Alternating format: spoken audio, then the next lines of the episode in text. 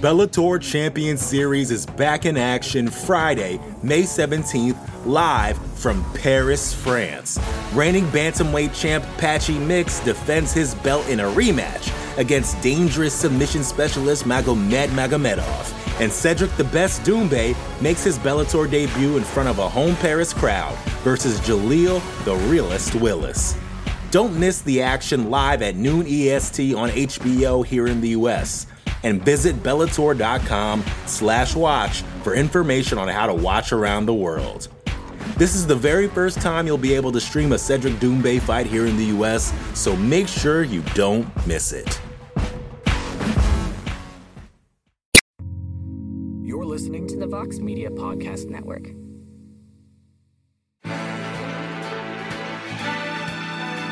Live from MMA Fighting Studios, this is Between the Links.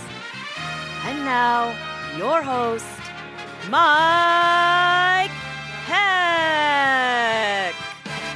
The iconic voice of Esther Lynn welcomes you to a brand new edition of Between the Links. Thank you for joining us. What a week we've been having in the sport of mixed martial arts. This past week was wild. Great UFC Austin card, breakout performances galore from this past Saturday. And we get to answer a question thanks to one scorecard in particular about the main event this past Saturday. Is a really close fight actually a robbery this time around? We'll see what our panel has to say.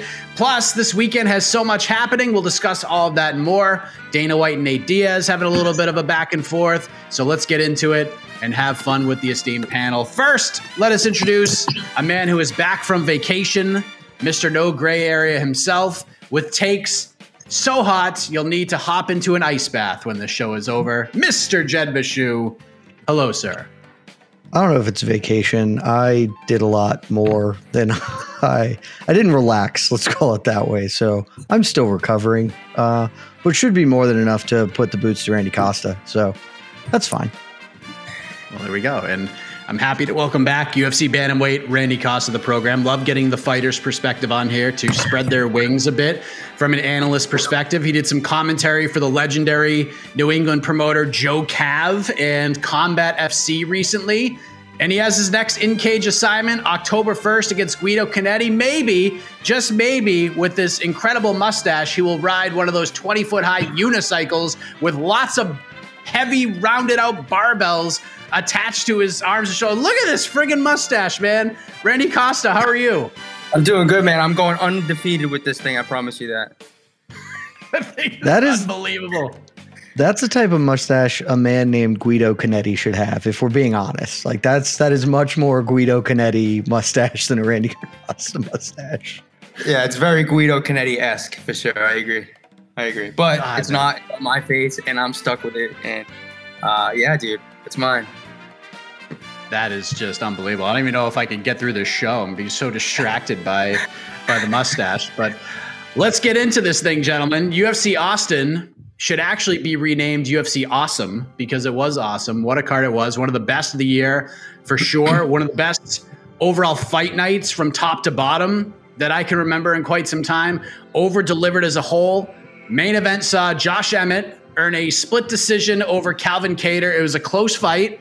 MMA Fighting's official score on Saturday was 48 47 Kattar.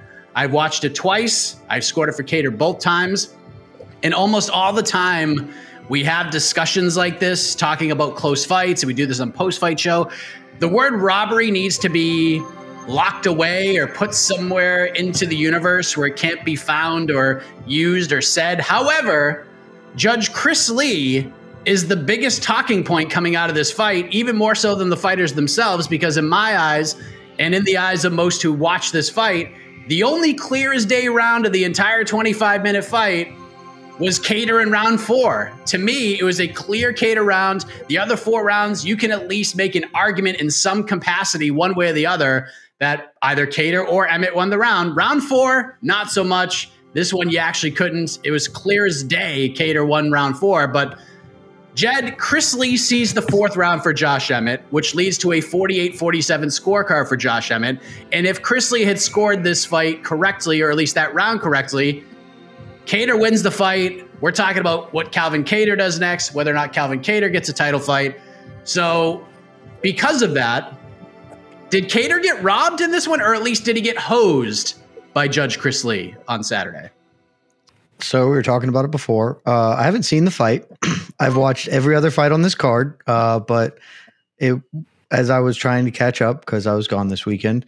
Uh, it's a lot harder to be like, oh, I'm going to sit down for 25 minutes and watch this, and it's like I'm going to spend 90 seconds to watch Kyle Daukaus get blown up. Like that's very easy to fit in and around other things that you're doing.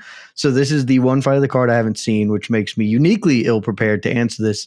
So I'm going to answer this more holistically because I can't say specifically in this instance what happened. Though all of the things I've read and people I've talked to, I feel that this probably is a robbery because here's the deal. Even if it's a close fight, Mike, if if the wrong guy won, then he was the right guy was robbed because he literally got half of his paycheck. And so, by definition, he is robbed of money in a fight that, if you look at MMA decisions, there's some people who scored it for Emmett, but the bulk of them scored it for Calvin Kattar. MMAfighting.com, tremendous website. If you should go to it right now. Uh, and a very handsome man scored that round, uh, that fight for Calvin Kattar, as you mentioned earlier. So when when the Bible of fighting, MMAfighting.com, says one thing, then that's that's the truth as it exists. So Calvin Kattar clearly should have won and thus was robbed of half his paycheck and the potential opportunity to get in a title eliminator because he's not getting one now. And Emmett probably is is at least in that conversation. So I'm going robbery, having not seen the fight. Wow, how about that, Randy? What do you think? Because again, we score this fight on an island. We sc- like you scored a certain way. Let's just say you score for Kattar. Emmett gets the nod before we look at the scorecards. We're not thinking it's a robbery at all. But then we look at Chris Lee's scorecard. We look at Chris scoring the fourth round for Kattar or for Emmett, excuse me, and not for Kattar when everybody else scored that round for Kattar. Then it changes things a little bit, right? Does it not? Like, wh- what do you think? Is is there? I don't even know if you don't want to go as far as robbery, fine. But does Calvin Kattar at least have a gripe here with Chris Lee? So, like, like Jed said, I think in ter- I think robbery in terms of like the, the sport context, I don't really think that. I mean, I could see why it would go either way. I did have Calvin win, and I thought it was two two going into the fifth. Um, I did have Calvin winning, but like you can't really say robbery because I can I understand the argument on why um, why Emmett did win. Um, but dude, like Calvin lost or didn't didn't get half of his paycheck because of Chris Lee. I mean, there there needs to be there needs to be some sort of standard. Some something needs like the the judges need to be held accountable for these things, like right or wrong. All like it's it's crazy that we're in 2022 and still there's no standard and there's no line of like what the judges are. You don't know you don't know what the judges are seeing, and it's just something something I think needs to change. And I feel bad for a guy like Calvin. I mean that, that was that was a big loss. You know, he's he's now not going to be in the title contention picture. He lost. He didn't get half of his paycheck, which is you know that's a, a, a, fat amount of money considering he's had like three or four main events in a row. It's just kind of a trash situation, and and there needs to be like some accountability with these judges, uh, especially Chris Lee. But yeah, man, I, I I wouldn't say like in terms of sport, I don't think it was a robbery. I thought I think that it could have gone either way. I'm not like upset about it. I could see the argument for either way. Um, but in terms of like finances, I think I think that judges need to be held accountable. Yeah, and that and that's the thing. Like scoring the fight in a vacuum, I don't think it's a robbery. That scorecard is the only thing that makes this a talking point. Now, to move ahead, Josh Emmett did win the fight, Randy, and he gets on the microphone and DC asked him one question and he just answered all of the questions in one shot and it ended with him saying, "I want to sit cage side Dana White for UFC 276 on July 2nd when Volkanovski and Holloway fight for the third time because I deserve to fight the winner. He feels like he should get the winner of that fight. And if Volkanovski wins, that would seem to give him a better chance because if Holloway wins, more than likely they're just going to run it back again because if Volkanovski wins two and then Holloway wins one, it'd be kind of ridiculous if Volkanovski doesn't get it right back. So, in your eyes, let's just say Volkanovski wins. What are the chances he gets what he wants with this win on Saturday? Or do you think he has to fight another one? I do think that he definitely has to fight another one. Um, I think that, especially with a win like a win like how he had on on Saturday night, I don't think that is like the stamp in which like a, a guy that's now ranked what number four or number five should be fighting for the title. I mean, you have other guys that are that are you could argue have a better argument to fight for the belt. I just don't I just don't think that really makes sense. I mean, you could Emmett squeezed out a decision over over Calvin, and the guy that's now fighting Volkanovski blew Calvin out of the water. It's just it's just it's really it's just really hard. I think that Emmett I think that Emmett's a beast. He's a savage, but I think that there should be one more fight uh, between now and uh, him getting the title shot. Jed Emmett's in an interesting situation where you can book him in a number of ways, and you're not really wrong either way because you got this title fight. If you want to give him the title fight, you can. We got Yair Rodriguez, fighting Brian Ortega on July 16th. Winner of that fight could have a say in this discussion as well. So if Volk wins, will Josh Emmett be next, or will he have to be the biggest Brian Ortega fan on earth? Oh, I don't. He's just not next. I don't think the outcome of Ortega Rodriguez matters. Um, I mean, if if Rodriguez wins, then for absolute one hundred percent certainly he is not next. But I think if Volk beats Holloway, he is going to push really, really strongly for a lightweight title fight, and kind of feels like they're going to give him one. I again, I, we've talked about this before. I'm not a huge fan of that, honestly, just because I think there are a lot of. I would like to see Alexander Volkanovski fight people that aren't Max Holloway because he just keeps beating Max Holloway, which is a tremendous win, but he has in no way cleaned out featherweight. He's beaten Max a bunch. He beat Korean Zombie, who in the UFC still has like a pretty high ranking, but like let's let's just be honest about what that is. That that's a holdover, not probably indicative of where the talent actually lies in the division. And the Ortega win, which was a tremendous fight. Like I don't know. I just like to see him fight. There are a whole bunch of up and comers at featherweight. I want to see him fight. So I don't really want him to go up to lightweight for that. But I think that that's how it feels like it's going. Uh, and conversely, if Holloway wins and they're running that back, so then Emmett for sure not. Emmett's just gonna have to fight again. And I think his his two choices are he either fights the winner of Ortega Rodriguez if Ortega wins, because again, if Rodriguez wins, he's getting a title fight. He does not need to put that on the line. So if Ortega wins, he fights the winner. He, he fights Brian Ortega. And if Ortega loses, this is the one that he won't be that interested in. But I think it's he should just fight Arnold Allen for a title shot. Like that's just how Arnold Allen has won like 10 in a row or something dumb. Like that's just it. Like they those two dudes in a title eliminator, you put them together, go. And it seems pretty straightforward and easy for me. Last thing on this card, Jed, a lot of great performances, a lot of finishes, breakout moments. You saw all of those moments because you didn't get a chance to watch the main event. And I would say the answer to this question is not Josh Emmett or Calvin Kattar who was the MVP of UFC Austin in your eyes, Jed Meshew?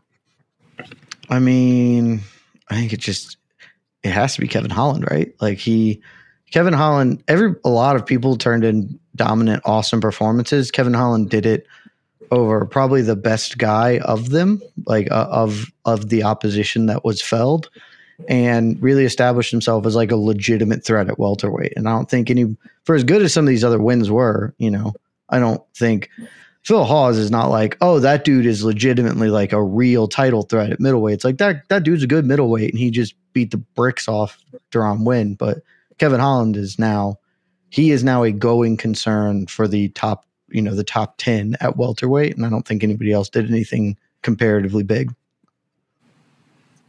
Randy, what say you? Do you agree with the Kevin Holland pick, or does somebody else stand out to you? Perhaps maybe a former opponent of yours. Yeah, I do. I do think that that uh, that Adrian, I think, um, had like the the biggest performance. I think Kevin Holland had a had a huge performance, but with everything that was going on with the between Adrian and Tony, and and like you know whether you agree or not, the derogatory statements that Tony said, and you know just just all, a bunch of shit lining up, and, and and Adrian, I think it's his first fight in front of a crowd. Uh, you know now he's he's in the top fifteen. He's got a big win at home. Uh, he's on like a five fight win streak and just and just knocking dudes out. I mean, myself included. Uh, I don't know, man. I just think that that was a, that was a really big showing for him, and I think that like what it sets up going forward, I think is is bigger than what kind of um, maybe what Kevin Holland might have going forward. I mean, the, t- Kevin Holland obviously has title contention, this, that, the other thing, but I think that Adrian kind of put him in his, himself in a position to maybe get like the fight with O'Malley, which is which could be a huge fight. You know, I think Adrian grew his stock like tenfold after that performance, fighting in front of a crowd um, on, on, ESPN and at home. I, I, don't know. I just think that Adrian uh, probably had the, the, the best performance uh, that night. Yeah, I mean, there's a lot to choose from. I was very high on Joaquin Buckley's performance. That was a, I mean, he he showed me a lot in that one. Uh, Natalia Silva, what a debut for her. She, I mean, talk about stock rising. She was fantastic, but both tremendous answers. Both have compelling cases for the MVP of the card, and both have compelling cases. Both of you guys, anyways, to win this first point. So the point for round one goes to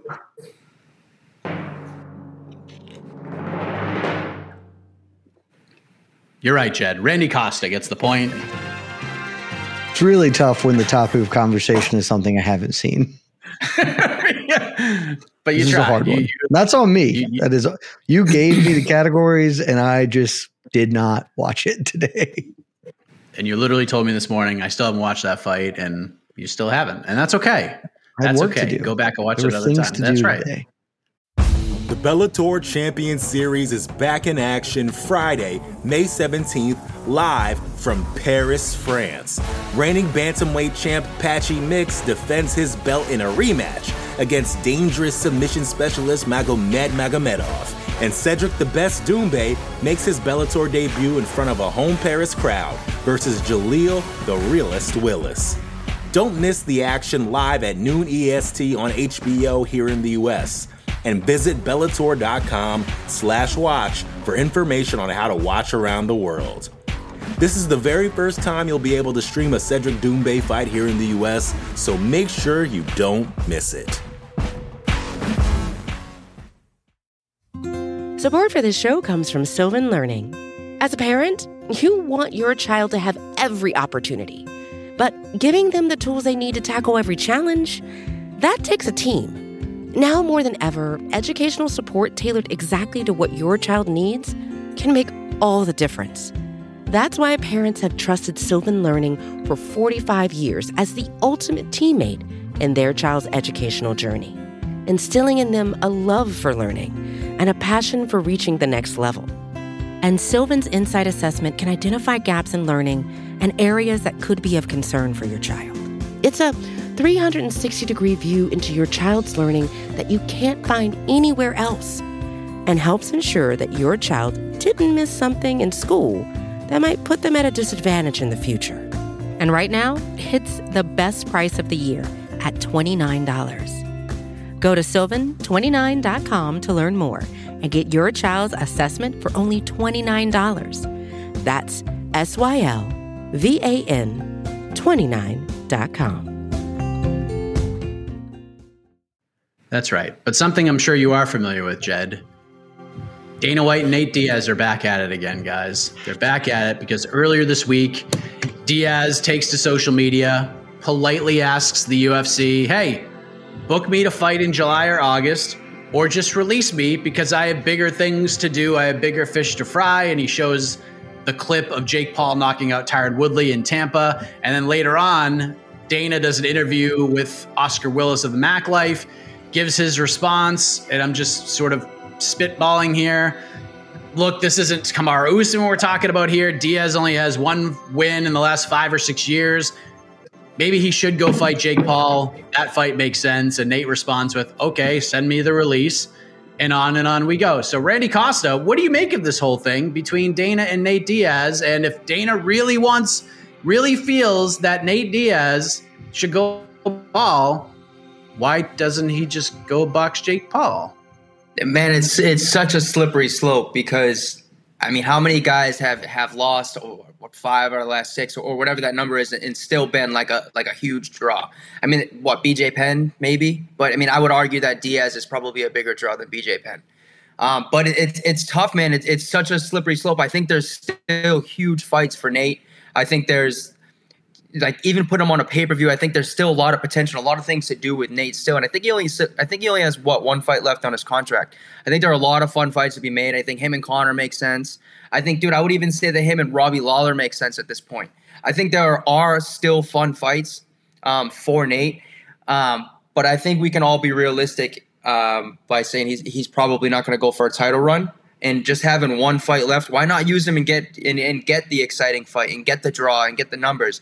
Because dude, like I said, there are a lot of fun fights with Nate, and and I might be going. I, am a Nate Diaz fan, a thousand percent, but I'm not sure if if uh, if Jake Paul boxing match is, is the smart is the is the move. I mean, I don't know, man. I, I think that I understand Diaz's argument and I understand Dana's argument. But I think that there's still so much money to be made for both of them off of each other and setting up like this big mega fight, you know, with, with Conor coming back supposed to be this year, or even Robbie Lawler who just beat his brother. I think there's still like a storyline. I think there's still opportunity to kind of like to, to, to milk it and, and get like a like a fun fight out of Nate, man. I don't know. It's such a slippery slope. He's such a unique guy. Um, but I guess that's why we love him. Jed, this probably won't be the last time we talk about this particular subject on this show. I'm sure we've talked about it multiple times because these guys just keep going round and round in a circle. But it's very rare that Dana actually reacts and he takes a stance and then he goes out and just says, Yeah, maybe you should fight Jake Paul instead of just saying, We'll figure it out. He's in the mix. We'll work something out. Nate's hard to deal with, but we'll figure it out. How are you viewing this latest round with Dana actually kind of taking a side here and trying to push the chips in the middle on that side. I think Dana's saying, yeah, you should go box Jake Paul while he's still under contract with us so we get a piece of that. Because that's the point. That's what all this is about. Everyone knows it. It's so transparently stupid. And it's like, it shouldn't bother me that Dana White like lies because he's done it so often that like it should, you should just be acclimated to it. But I'm not. And like in the in the quote, he even leads like, I'm not trying to shit on anybody but Nate sucks to paraphrase the end of it. Like it's like, but Nate's won one in five and blah blah blah. Cool. His record has no bearing on him being a star. He is not his brother. He is not saying, I want to fight Kamaru Usman. He is literally saying, I will fight any human being to be out of this contract because he wants to be out of this contract so he can go box Jake Paul and get a boatload of money that he doesn't have to give the lion's share to the UFC. And Randy's right. The Conor thing is a great fight. And Nate knows that. And they want to, he and Conor want to do it outside the purview of the UFC where they make all the money instead of the UFC making the bulk of the money. And like that's, that's literally the whole point because any rational human being would have just been like, all right, Nate clearly doesn't want to work for us anymore. And it's, it's really shitty of us as people to hold, like, lock him into this contract just because we have the ability to do so and we're just going to offer him Hamzat Chimaev over and over and over again uh, so he can get potentially injured and go out in the worst possible way. When instead, the way to make money and the way to treat him like a like a real person uh, and like a real business as opposed to a predatory promotion promotional organization is to just do the freaking Nate Diaz Dustin Poirier fight. Both men won it. The fans won it. It's been talked about for well over a year. Just do it and Nate gets to leave. And that's fine because it's okay for you to not get everything in the world. The UFC is making a billion dollars a year. They don't need Nate Conor 3 under the promotion. It is not going to bankrupt them or hurt them in any capacity. This is just a digging the heels in moment. And because they can, they have the power. And as Tommy Shelby, why? Because we can. And if we can, we do. And that is what Dana White is doing. And it's super frustrating, mainly because I'm just tired of this. I want this story to be over because I, I agree with Randy. I don't think it's the greatest idea for Nate to go fight uh, Jake Paul. Not he should because it's a big bag of money, but I'm not confident that that goes well for him. And then there just aren't that many options afterwards. But if all he wants to do is box Jake Paul and then fight Conor McGregor under their own promotional banner and make $10 million and then be done with fight sport, that's fine. I'd like to get there so we can stop having this conversation the same way that I don't want to have any more freaking conversations about open scoring or any of the other like repetitive, stupid things where the answer is very obvious. Like, let's just get to point B. It's not that friggin' hard. It's a great rant.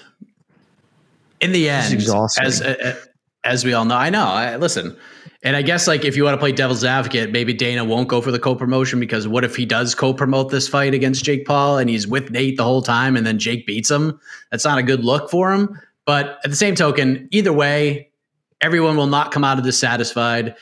The UFC will come out satisfied, like you said, Jed, because from a business perspective, they're coming out golden no matter what. Hashtag all the money. Making But- a billion dollars a year. Yeah, it doesn't matter. They have this Literally a ESPN deal. They're making money hand over fist. It's it's crazy. They don't need Nate. And they could be even more petty and just keep him sidelined for as long as they want. You know, as long as you like you said, they offer him a fight from time to time. So I'm curious, Jed. We want to get to point B. We want this all to play out. We don't want to talk about this anymore. But will we be talking about this a year from right now, Jed? What is Nate Diaz's combat sports professional life going to look like? Is he still going to be without fight, sitting on the UFC roster? Will he have had his fight and is fighting elsewhere? Is he still in the UFC? Is he not in the UFC? What is he doing a year from now? I would like to speak directly to Nate Diaz. So if anyone watching this can clip it and tag him or or whatever.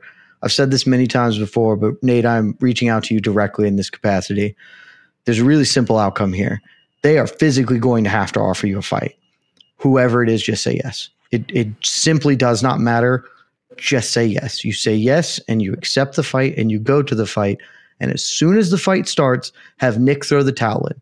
You will have done nothing wrong by definition because your corner threw the towel in. The fight will be over and you will have satisfied your contractual obligation to the UFC. At which point, you can go do whatever the hell you want.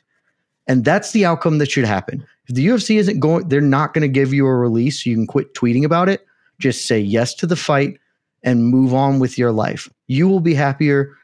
I will be damn sure happier. And mostly the world will be happier. And you can finally go box Jake Paul. And that will be, f- and and then you guys can both during your promotion, you you and Jake can talk about Dana sucking ass, and that's fine. Just do that. I am begging you. Accept any fight that comes your way. Immediately throw in the towel and move on with your life. So is that your answer? He's going to just do that That's it. in a year That's from it. now? He's out. Okay. Okay. All right. Randy, what do you think? A year from now, where, where is Nate Diaz from a combat sports perspective? I, I'm not sure if if we'll see Nate competing in, in MMA uh, after he satisfies his UFC contract. I do think that there'll be boxing for him. Um, I would even go as far as saying there'll probably be jiu-jitsu comps for him because I mean he's he's he's I mean he's a draw. I mean you, you want you want to watch him compete. I'm I'm hoping that we do see. Uh, and I do think that we will. I think that we're going to see Conor Nate three. I think that makes sense. I think all the timing makes sense. You would assume that Conor would want like a, a tune-up fight, and stylistically, this is probably like the the safest fight for Conor in regard to that in, in regard to his shin, right? Not like safest fight mean he's gonna win the fight. I mean safest fight in regard to his shin. He's not he's not gonna get his legs kicked out. Uh, Nate doesn't check kicks. Um, yeah, man, I, I, I don't know. It's it's weird. I, I think that Nate is going to satisfy that that contractual requirement um, with the UFC by by this time next year for sure. Um, but after, I mean, you would you have to assume he, that Jake Paul is going to be calling his name, and that that's just that's a huge draw. I think that makes the most sense, or makes makes sense in terms of like pay per view and, and, and money and finances and things like that. Um, not sure if it makes sense from like an athletic standpoint, but uh, other other, other standpoints for sure. Um, yeah, man, I, I just I, I do think, and I have a feeling that we're going to see Conor Nate three, and then I think that Nate's just going to sail off until he gets like another big opportunity with a promotion elsewhere, um, where it's going to be like a one fight gig, and he's going to get a, a, a boatload of money for it. Jed, if this is the way that it goes, we're going to be talking about this a lot on the show because that's going to be he's going to be waiting a while for that Conor fight. If that, I mean, it seems like that's what the UFC wants. They're just What going to ice want. him until Obviously this fight happens. But I mean, February Yeah. or March. I mean, it could be that long. That's I mean, that's just a long ass time. But we'll see what happens. we will. It's see obviously what, happens. the UFC wants. It's just very stupid. Like they they just really want that, and I understand why they want it. I also think that they could just look at their bank account and be like, "This doesn't matter. We we truly don't care. Our pay per view sales literally don't matter because we get a flat rate from ESPN. so like, what do we care? Because they've they've made that choice for everything else. That's why we get 800 freaking uh, contender series talents filling out every card now, flooding the market with with 10k fighters and letting like decent people go. Like that, but they're not doing it here, and it feels really personal, and it mostly just feels real dumb. Well, what isn't dumb is the main event of this Saturday's UFC card, but I'm excited to talk about it. Point for round two goes to. I mean, when you actually talk directly to the band, you got to get the point. Jed Meshew. It's one to one. I hope he sees it and I hope he does it, and I'll retire from MMA if that's the case. How dare you? How dare you? wow, we can't do that. We can't. We can't go that long. We can't go forever without the fiery hot takes if this happens, and that'd be just a My career- tremendous thing that happened. My career would have peaked. Why would I need to come back? I mean, I didn't think it could peak more than the Julianna Peña prediction over Amanda Nunes, but this would certainly do it, especially if Nate gets on the mic and thanks you personally. So let's go to UFC Vegas 57 because we have a lot going on this weekend. The main event Arman Tsarukyan versus Mateusz Gamrot. Great fight. The hardcores love it. And what I enjoy about this one so much, Jed Meshew, is that the non hardcores, the other folks, the casuals, maybe some of the old school folk, they're at least they're not poo-pooing this like a top like bottom half of the top 15 heavyweight main event. They're at least asking questions and wondering why hardcore fans love this fight so much. They're at least putting in an effort to try to understand why people like this fight so much. How would you rate this main event? Because star-studded wise, it's not. Listen, it's not the biggest drawing main event in UFC history, but I mean, skill for skill, prospect for prospect, where these guys could go ceiling for ceiling. This is outstanding. Where you rate this one? This is a plus. This is this is as good as mixed martial arts gets right here. I mean, I'm very high on both of these dudes. Um, no one's as high on Arman Tsarukyan as you are, uh, Mike. But I, I've said it. I think both of these. I, I think Tsarukyan, without a doubt, is going to challenge for a title, if not outright win one. Um, and I'm if I had to pick, I would say he wins one over just challenges for one at this point. Uh, and I think Gamrot is he's a little older, so his window is a little bit is, is actually much smaller in that regard, especially in the division, which is the best in the sport.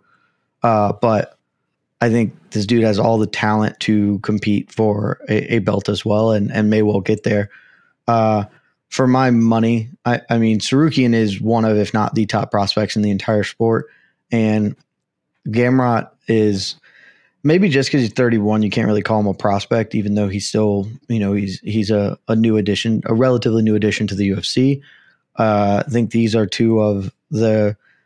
If you're if I'm giving you a list of fighters to watch for the next like three years, these two dudes are for sure in the top ten. Tsarukyan is, like I said, maybe number one, uh, and Gamrot's probably just outside the top five, like maybe like six or seven. Um, this fight rules. Everything about it's great. I have legitimate questions about what it's going to look like. Uh, and the result is the the winner of this, uh, I will feel absolutely certain challenges for a UFC belt within the next two years. Randy, your thoughts on this main event? Arman Tsarukyan, Mateusz Gamrot, two of the best up and coming 155 pounders, not just in the UFC, but uh, around the world. These guys are, are the real deal. What do you think of this matchup? Yeah, man. So I, I agree with everything that Jed said, and but I, I, there's just what's hard for me to. They're just not getting the respect that that, that I think that they deserve as athletes. I mean, these dudes are both savages, and they're there's no like buzz behind this card. Um, there's no like you're seeing some stuff on on social like hyping up this card, but it, it's not that much. And I think these dudes have have you know the the fighting styles and definitely the potential to put on an insane fight. And it's just I don't know, man. I, I just don't think they're getting the, the, respect that they deserve. I do think that Gamrot's going to win. I think I think both guys are savages. Armin's Armin's just I mean, he mauled Joel Alvarez in his last fight. Um, but I just think Gamrot has a, a, tougher line of experience, especially in the UFC.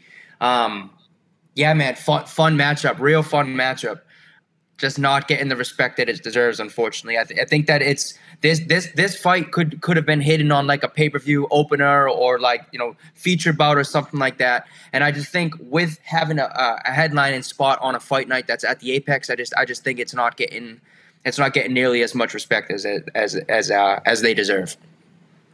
Wow, Arman Tsarukyan fighting Islam Makhachev. Come on now, strike the schedule. Randy Costa. I how mean- dare you? Great. That that's a that's a single fight, right? I, and I, I think that That's true. a thousand percent, right? But I think that Ga- I mean just beat Diego Ferreira. He fought Jeremy Stephens. He went to a split decision with that with uh, Guram Kulatse. I just think that the, the strength of schedule overall favors Gamrot. Overall, I'm not saying that Armin had an easy ass road in the UFC. I'm just saying overall, in whole, I think Gamrot has had a hard- uh, tougher tougher line of competition. You, you hear that, Armand? Clip this off. He's- tag Armand. I'm just kidding. He- Go ahead, Jed. He What'd certainly had a t- he certainly had a tougher line of competition outside the UFC. I mean, dude Oh, for fought sure, in KSW for sure. forever, and like he's certainly the more accomplished fighter of the two. I, gotta, I gotta follow up and challenge at some point on this program. It's been too hmm. freaking friendly here for, the- for two rounds. But Randy, Jed said, winner of this fight in the next two years, they're fighting for the belt. It's he, he would put his money down. Winner of this fight fights for the belt. Do you agree with that? Or are you willing to take it a step further? That the winner of this fight will be UFC champion in two years? Are we willing to go that far? I mean, that's bold because things things there's just so many outside variables. Like who maybe someone's coming tomorrow that's like the next biggest thing and he skyrockets like how Yuri did. That's a bold statement.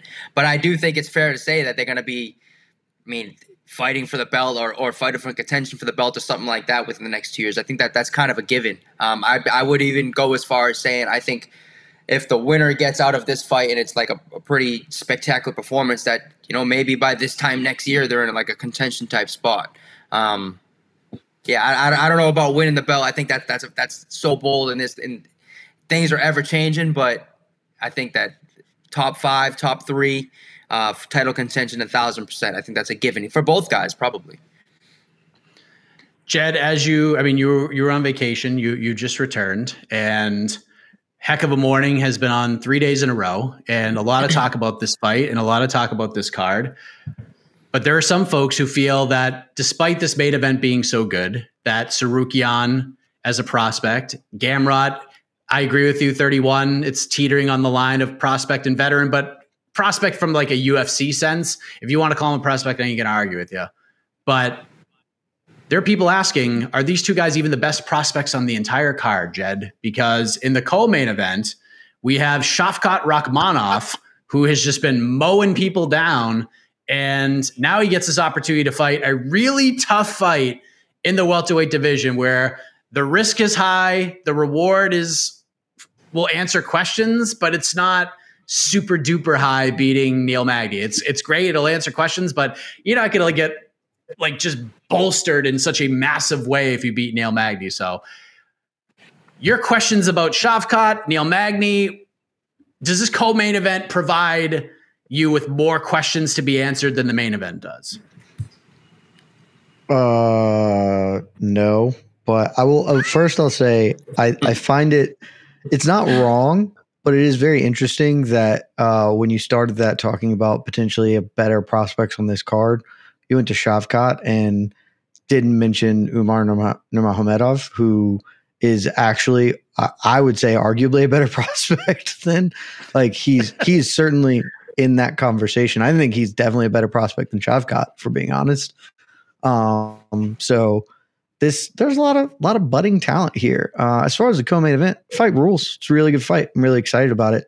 Uh, it's not as good as the main event. If I had to pick which of these two fights I would prefer be five rounds, it's absolutely for certain the main event. Um, so I'm glad that we got that as a main event for that.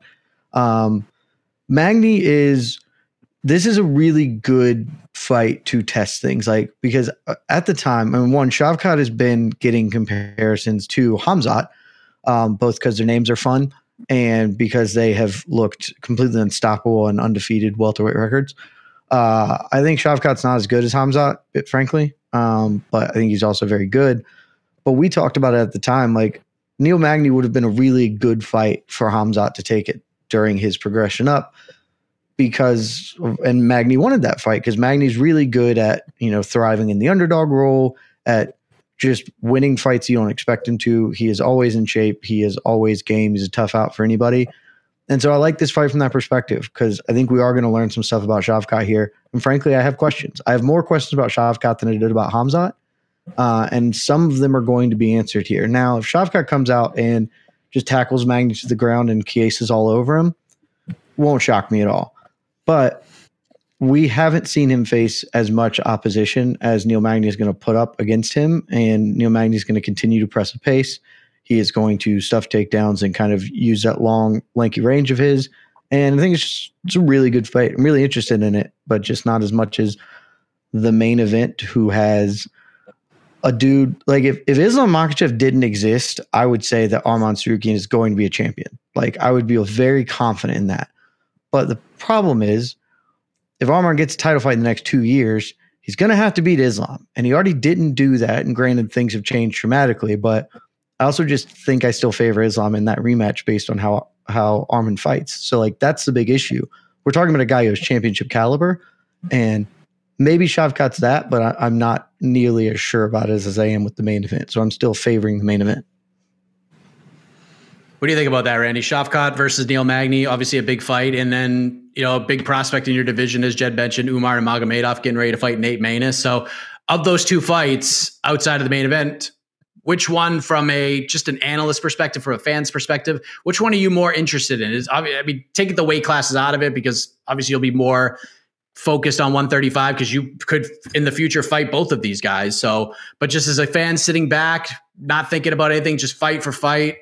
Which one do you are you do you have more questions about? Which one are you more interested in? De- definitely the Shavkat fight, man. I think that I think that Neil is the the the perfect opponent at the right time to see what Shavkat's about. I mean, Neil Magny is he's like as game as they come. Uh, super long, good everywhere, not great necessarily anywhere um, but just tough to deal with. Uh, like Jed said, always in shape. He's going to be there for the full 15 minutes. Should it go for the full 15 minutes? And I just think there's there, there's a lot of questions about Shavkat, and I think that Neil Magny is the perfect the perfect pers- person to kind of present those questions so that Shavkat can answer them. Uh, can can Shavkat last like that tough, grueling, dirty pace that that Neil Magny has? Who knows? We're going to see that on Saturday night.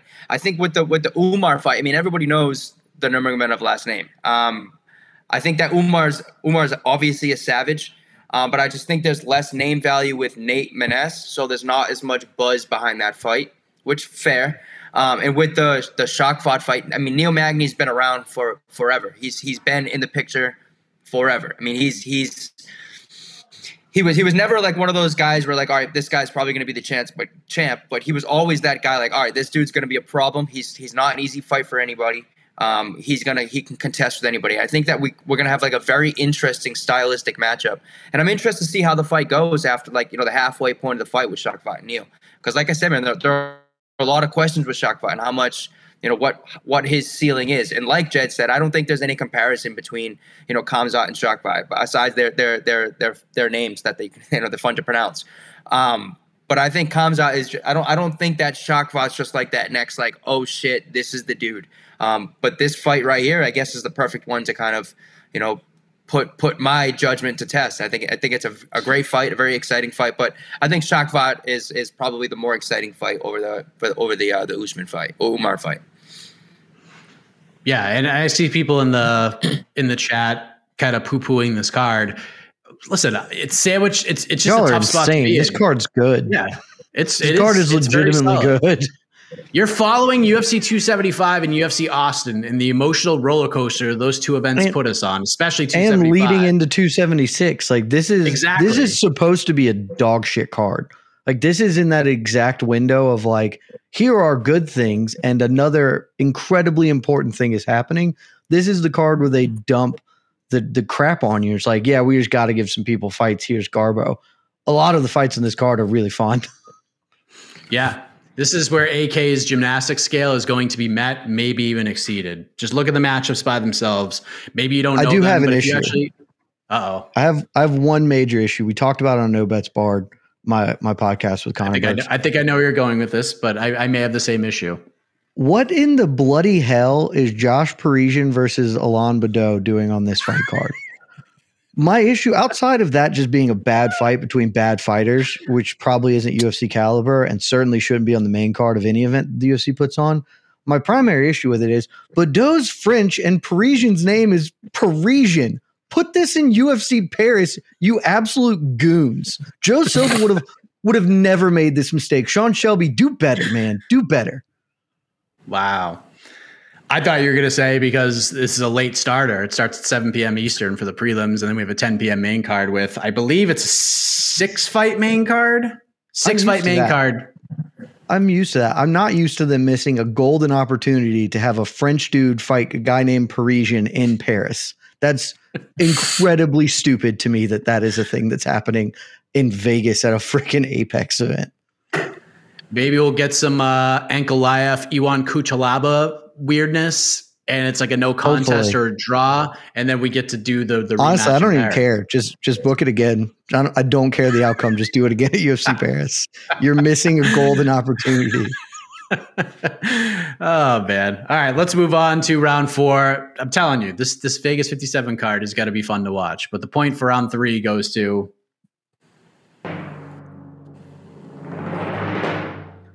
I mean, Randy was looking real good, and then two things happened. Jed to the end, and then two, he turned Michael Chiesa into a verb, so he gets the point. It's two to one. Chiesa it all over him.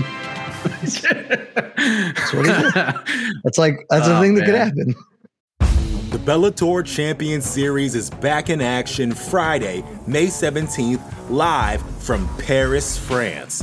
Reigning bantamweight champ Patchy Mix defends his belt in a rematch against dangerous submission specialist Magomed Magomedov. And Cedric the Best Doumbé makes his Bellator debut in front of a home Paris crowd versus Jaleel the Realist Willis. Don't miss the action live at noon EST on HBO here in the US and visit Bellator.com slash watch for information on how to watch around the world. This is the very first time you'll be able to stream a Cedric Doumbé fight here in the US, so make sure you don't miss it.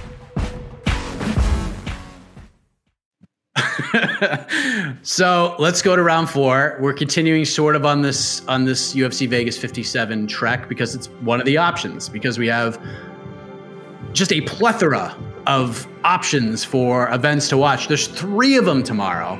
We got, of course, UFC Vegas 57 on Friday, but tomorrow we have the PFL, who is going to be in Jed's backyard of Atlanta, GA. We have Bellator 282 emanating from the scenic, iconic Uncasville, Connecticut, Mohegan Sun Arena.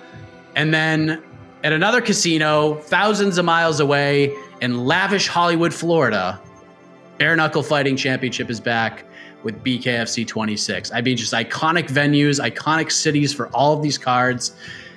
Jed, we'll begin with you. There's also a Cage Warriors in Belfast. There's a Cage War in Belfast. So that's happening, but we're, we're focusing on these four cards. Jed, if you can only watch one of these bad boys, what are you watching? Well, I don't know what the BKFC card is because I largely don't keep up with that organization um, because I don't also spend my time in retirement homes. So I have no idea what that card is. Uh, so that won't be it.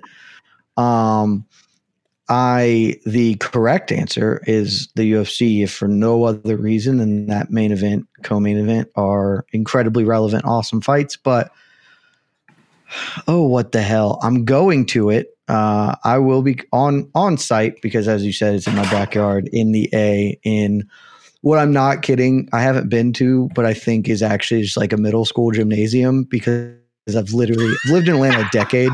And when they when they sent out the like, here's where this is happening, I was like, I've never heard of this place.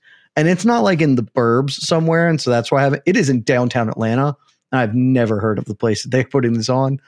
So I think it might just be like a gym. Um, but I, I'm excited to find out about it. I'm excited to sit next to the much lauded smart cage in my organization, the PFL.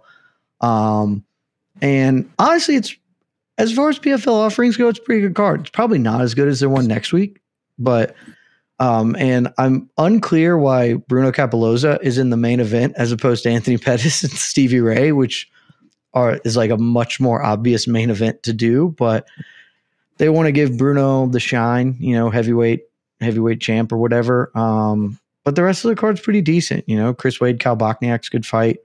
Um, it's opening with Brendan Loughnane, which is very strange. I know some some weirdness happened with them this week where they like shuffled a bunch of fights randomly and some dropped off. Like I don't really know what that was all about, but the end result is still a pretty decent card. And since I'm going to be cage side for it next to the smart cage, uh, I will say that that is my top event for this weekend. Okay. All right. Maybe you can ask Donn Davis about transparency and because I mean they just came out and made the statement that Clay Collard won the last fight. In in the interest of transparency, we feel Clay Collard won. And then that's it. it. Like, what are you going to do about it? like, that's how I would run an organization sure, too. I thought for sure with the way he left that tweet, the dot dot dot, that he's gonna be like, therefore, we have we're anointing Clay Collard as the playoff participant, and this other dude Martinez is Gonzo, and that would have been That's what they, just the funniest they, thing ever. They really should just do instead of even doing playoff. Like, all right, so they have the season, and you fight to be in the whatever and then just one spot's just they they pick. They just have an at large bid that they get to determine. It's like, yeah, our at large participant. I don't know. We think Clay won, so we're just gonna let Clay fight it out. who cares? Make up the rules as you go. You're making up stats about punch speed. Make up the rules to your own stupid events anyway. Uh, so many questions. So many questions. Randy, what are you watching? I mean, listen, you can watch UFC events all the time. Does maybe Bellator, maybe PFL at the middle school gym, apparently, maybe BKFC, maybe that. I don't think that's that far from you, if memory serves me correctly. So, what, what are we thinking here? Well, I, am I'm, I'm I'm going to the bare knuckle event. Everybody loves the circus. I want to be at the circus. Uh, there's some uh, there's some actually like fun fights. I mean, Jimmy Rivera's fighting. I mean, he was a huge player in the bantamweight division in the UFC. That'll be a fun fight to watch. Uh, Bec Rawlings' fight, also uh, UFC UFC vet.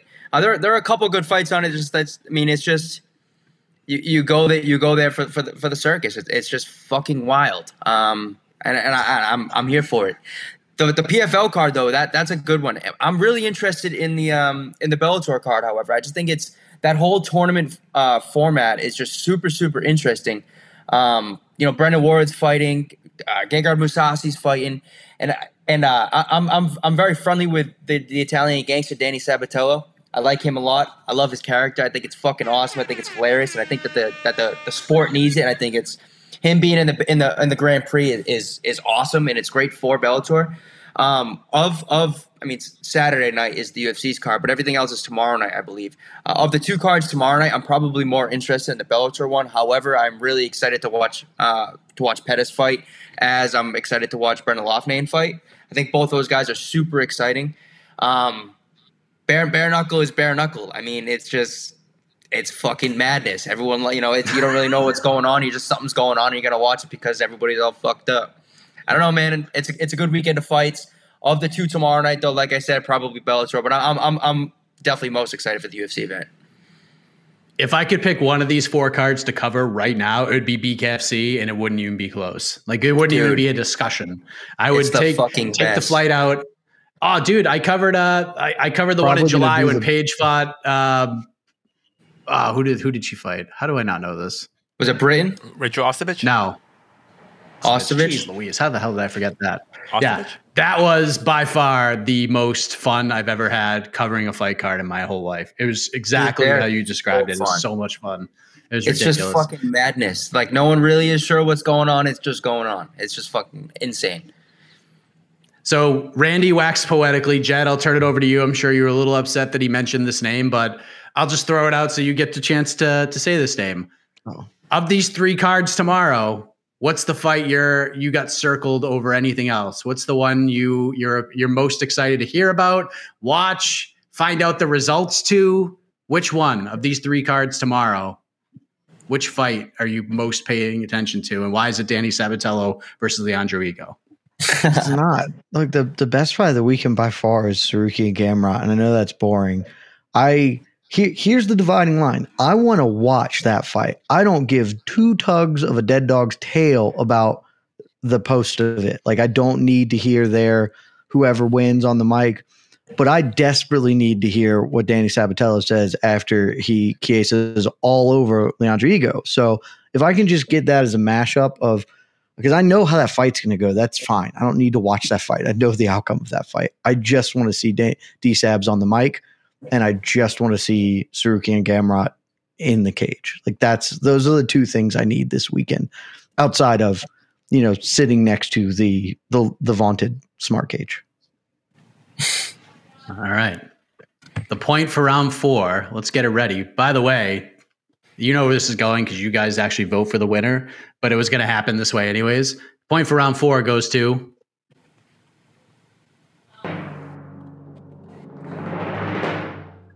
It goes to Randy Costa because he answered the damn question. Jed just Two jumped up. to Saturday. I asked about Friday. It's two to two, but it's okay. It's all right. Jed's focused on the smart cage. What questions he's going to ask the smart cage at the post fight press conference. I've- I mean, so lots of things distracting. I have right so now. many questions for the smart cage. All right. So you know what that means, everybody. It means we're going to the knockout round. And I didn't even have a question in mind, but I might as well because there's a big announcement. Go with that question. But one's Okay. both will get it. One minute on the clock for each of them. They will both give their thoughts, give their response. Once that is done, we'll turn it over to you. You'll go to the poll on this here YouTube page. You will vote for who you think won, and then we'll bring on the honorable Judge E. Casey Leydon to read off the decision. So, Jed, I think you got the prerogative here. It's been a while think I since you've do. gotten a victory, but well, who I- doesn't? I think- I do. I think Randy has a prerogative. All right, we'll give Randy the prerogative. Randy, Price is Right rules. It's like you're in the showcase showdown. Do you want to take on the showcase first, or do you want to pass it on over to Jed? I'm gonna go second. Okay. Jed Meshew. I think you probably know where this question is going because you mentioned his name earlier in the program, and now the man has a fight, and it's not against Nate Diaz. Jake Paul is fighting Tommy Fury August 6th, Madison Square Garden. There's going to be a press conference on Wednesday in New York, which will be hosted by our good buddy, MMA Fighting Zone, host of the MMA Hour, Mr. Ariel Helwani, right before the MMA Hour. This is the fight. This is what we're going with. And after the Tyron Woodley feud is is over, we're going back to the Tommy Fury well. This is a fight that you had mentioned many times in the program. Now that you've seen the poster, now that it's happening and it's headlining at MSG, is this the right fight for one Jake Paul? And what is your early thoughts on the matchup inside the squared circle? One minute on the clock. Your time starts now. It, it's not the right fight. Uh, I don't know. The truth is, I don't know what the right fight is for him. The right fight for Jake Paul is Nate Diaz. That obviously cannot happen for X, Y, and Z reasons. I think Tommy Fury has a really good chance to beat him. Um, Tommy Fury is not like some wunderkind boxer, but he's not a bad boxer. He obviously comes from a lineage of exceptional boxers. And most importantly, he is an actual, he is a boxer. Like this is a thing that he has done, that he does, that he does with his family, who, you know, world championship caliber training and levels here.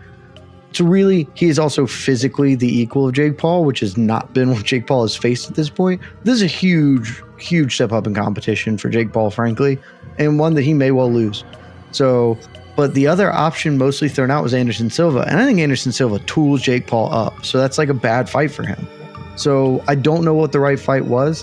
Uh, this one at least has a little bit of smoke. If Jake Paul wins, it's a huge win. So that's kind of what he's hoping for, but he might be in trouble.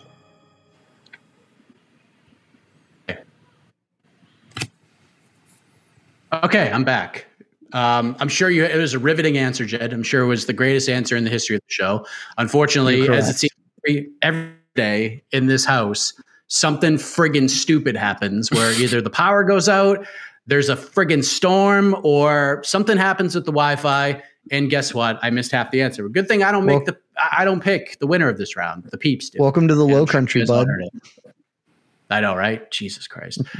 Randy, we go to you, my man. Jake Paul getting back inside the squared circle, not fighting Nate Diaz. He's fighting Tommy Fury. He's fighting Tommy Fury. We're going back to this well. We saw what happened the first time. Tommy didn't make it. Tyron Woodley came back in. They're going back to the well. Is this the right fight? How do you see it playing out early? By the way, uh, opening betting odds, it's a pick of 115 on each side. One minute on the clock, Randy. Your time starts now. So yeah, man, I think I think it definitely is the right fight for this time. I mean, the fight is just in what two months, eight weeks, nine weeks, something like that. Um, Jake Paul's promotion, but I I think that what's kind of overshadowing is uh, that they have Amanda, Serrano also co co-headlining. I think that's a very interesting thing, and I feel like that's why everything was kind of scrambled to put this fight together. Um, I'm not sure at this point if the if the Tommy Fury fight makes sense uh, aside from everything that's like you know they have a little bit of history together the fury name this that the other thing. I would have much rather liked to see jake paul and anderson silva as i'm sure a lot of other mma fans would. But we'll take the jake paul versus tommy fury fight. It's a very interesting fight. It's the first like straight boxer that he's fighting. Um, interesting matchup. I think that it's on i think it's thrown together at this time just so they can meet that date so amanda serrano can headline and i think that's a very fair thing to do um, yeah All right. So that is happening. Uh, Amanda Serrano is fighting Brenda Carabajal in the co-main event. So there you go. Big spot for Amanda Serrano back inside MSG. Jake Paul will be the one to close the show, but they're co-headliners. And what, Jed? Oh, is that just tired, yeah. fatigue? Yeah. Yep. Fatigue. Fair enough. Okay. Vote now, as it says right there. We'll give you about a minute. We'll just plug away here while you guys do that. Tomorrow, 10 a.m. Eastern, back with another episode of Heck of a Morning on the MMA Fighting Twitter Spaces, free for all Fridays. We're going to talk about whatever the hell you want to talk about. Someone asked me about my favorite concert experiences earlier. So if you want to ask questions like that, whatever the hell you want to ask, I don't care. What, what was your favorite concert experience, Mike? Tom Petty was the correct answer. Tom Petty was the best one. That's a good one Yeah. Ambiance was tremendous. You can't. Are you can't still matched. contact I haven't been from a that really show? bad one. Yes, and I was talking. I told the story about a 75 year old lady just getting blasted and dancing in her, just having the best time ever. And I was just like, man, when I'm 75, like, like that's how I want to be living life. I saw Young Jeezy in concert right before Thug Motivation 101 became this like global phenomenon, and that freaking ruled. it was the best event I've ever been to in my life. what the fuck It was unbelievable. Back in the day, I was very into rap. Uh, I still love rap music, but like I was into all sorts of rap. And before Thug Motivation 101 came out, I, he came to Savannah. He put on a concert at Savannah State. It was a bunch of people who went to Savannah State and me and one of my buddies from high school. It was incredible. That's amazing. That is amazing. So yeah, you could ask questions like that. You can learn more about our musical tastes and concert going experiences on Heck of a Morning. Jed is cool, man. We are asked. Thanks, Galactus. There you go. Best- that is hilarious. Is that is that the guy Best- you went to the concert with? It's got to be the mm. guy you went to Savannah State. No, to best part about the concert is the first rap concert I've ever been to, and I don't know if this is true or not, but like since there was nobody there because Young Jeezy wasn't really famous at the time, it was like right up front, and they just took out stacks of money and threw it into the crowd. this was not a strip club. This was in a collegiate gymnasium, and they just threw stacks of oh, money into the crowd. It was unbelievable.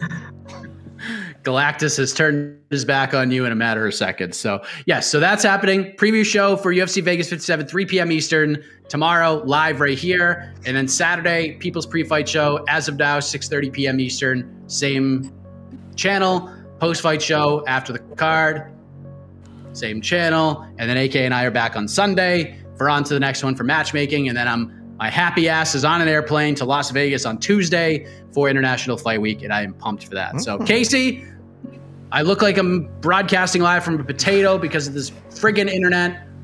Please, for the love of the Lord, get me out of here. Who won? The potato. Well, um, once again, a fantastic competition between two stellar athletes. But we do have a winner. We do have to pick a winner. I'm using stellar um, very loosely. Say, That's very loose. I wouldn't call myself an athlete anymore. All right. Um, all right. We have a decision.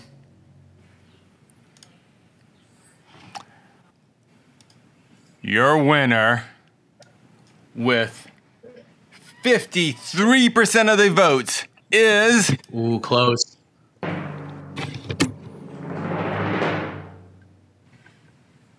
Mr.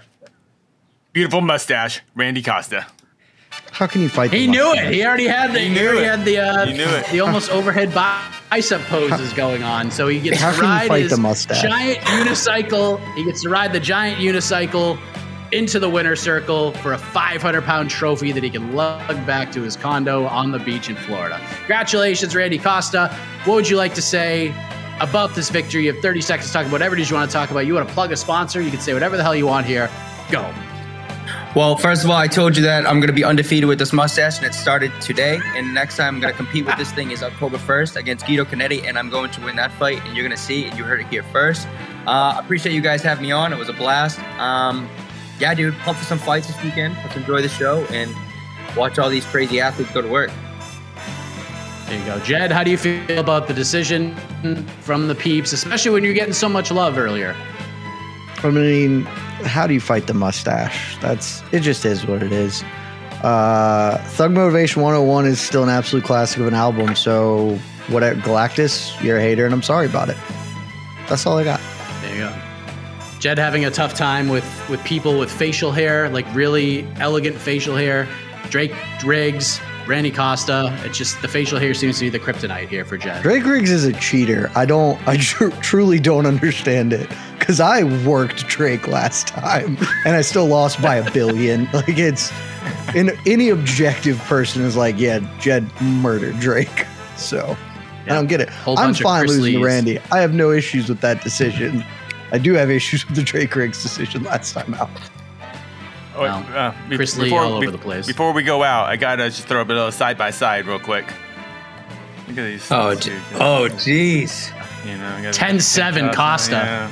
We'll say Well, wait, they're- uh, they're- they're different the Tom styles. Selleck mustache is not as good as as the vaudeville vaudevillain villain mustache. We're, we're, we're different eras of mustaches. That's all. But we're in the same club. I'm just saying. I'm just saying. All right. There you go. We're going from the 80s back to the early 80s. Yeah, so yeah. there you go. It's, it's like looking at the collection of the 1986 Boston Red Sox right in front of us. So, all right, I gotta get out of here before my Wi-Fi just completely craps out. Thank you very much for watching.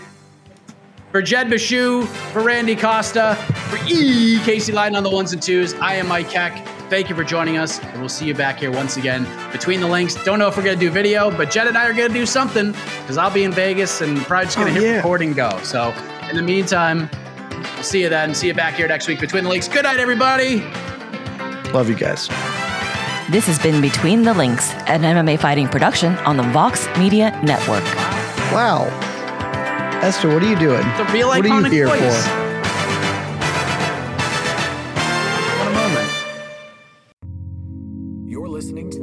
Media Podcast Network.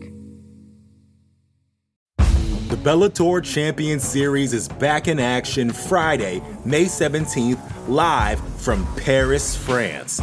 Reigning bantamweight champ Patchy Mix defends his belt in a rematch against dangerous submission specialist Magomed Magomedov. And Cedric the Best Doumbé makes his Bellator debut in front of a home Paris crowd versus Jaleel the Realist Willis.